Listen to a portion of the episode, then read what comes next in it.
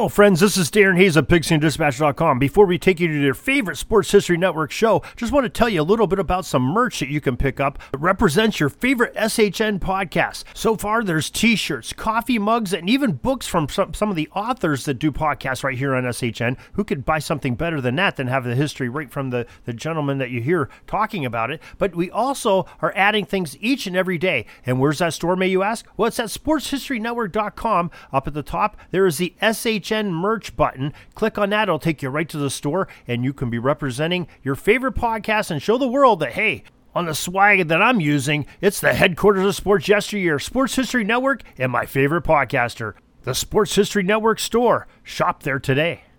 Now it's time to take a sports break, a look at sports history on a daily basis. Hello, my friends of sports history. This is Darren Hayes of the Sports Jersey Dispatch. Welcome once again to the Pig Pen, your place for all things great in sports history. And we have your sports break for October 21st in sports history. But before we do, we want to make sure that you know that we are on Twitter. We are at Pigskin Dispatch. It comes up as Pig Pen Sports, and we'd love to have you come and join us for some great discussions that we talk about each and every day of great sports history.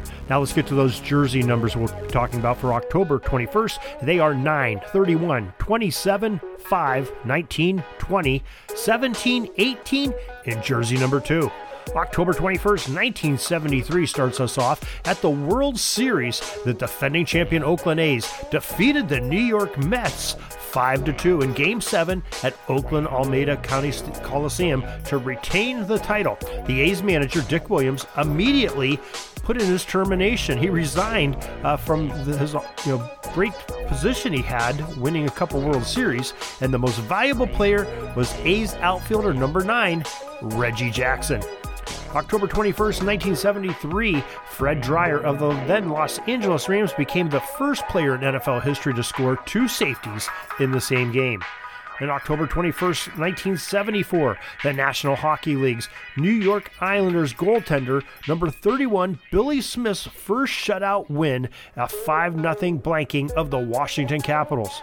October 21st, 1975, the Boston Red Sox number 27, Carlton Fisk's 12th inning home run defeated the Reds of Cincinnati 7 6 in Game 6 of the World Series. In October 21st, 1976, at the World Series, the defending champions Cincinnati Reds swept the New York Yankees. They beat the Bombers 7 2 in Game 4 at Yankee Stadium. Most valuable player was Reds catcher number 5, Johnny Bench. October 21st, 1976, the New York Knicks retired the franchise's first number uh, of, you know, a great player, and that was number 19, Willis Reed. October 21st, 1980, the World Series had the Philadelphia Phillies defeating the Kansas City Royals 4 1 at Veterans Stadium to secure the series 4 2 in six games. The Phillies won their first World Championship in their 98 year history. Most valuable player was Phillies third baseman, number 20, Mike Schmidt. October 21st, 1984, the Cleveland Browns kicker, number 15, Steve Cox, set a club record with a 60 yard field goal. On October 21st, 1997, Cleveland Indians outfielder number 17, Marquis Grissom, recorded a hit in his 15th straight World Series game, second longest nine inning World Series game at 4 minutes and 12 four hours and 12 minutes as the Florida Marlins defeated the Indians 14 11.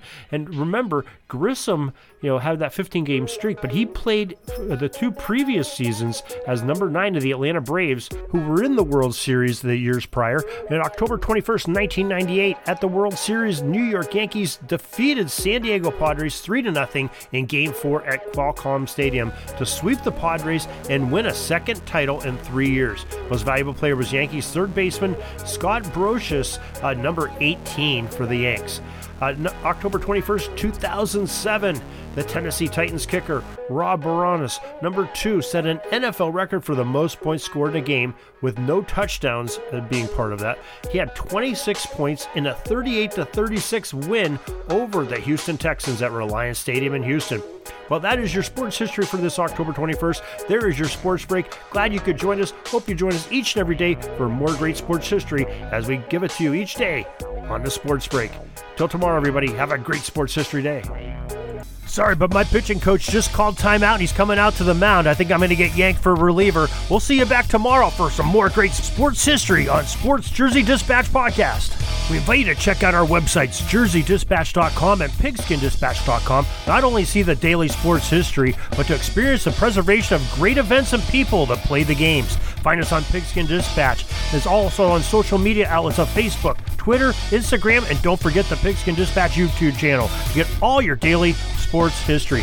Pigskin Dispatch is happy to be associated with the Sports History Network, the sports headquarters of yesteryear, found at sportshistorynetwork.com. This podcast is part of the Sports History Network, your headquarters for the yesteryear of your favorite sport. You can learn more at sportshistorynetwork.com.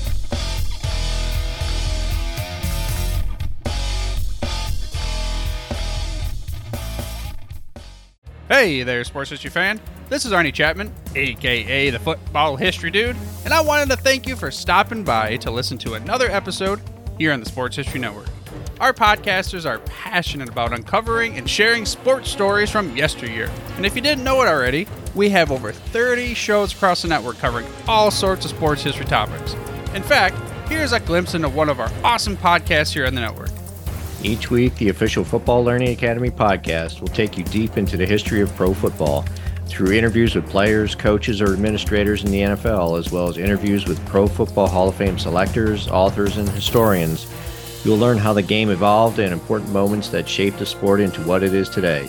And don't miss the Pro Football History Nugget of the Week. Listen to the official Football Learning Academy podcast on the Sports History Network. How about that? I bet you're super hyped to go listen to that new podcast, right? Well, to learn about this show and all the other podcasts on the network, head over to sportshistorynetwork.com forward slash podcast. Again, that's sportshistorynetwork.com forward slash podcast. Head over there today to find your next favorite sports history podcast.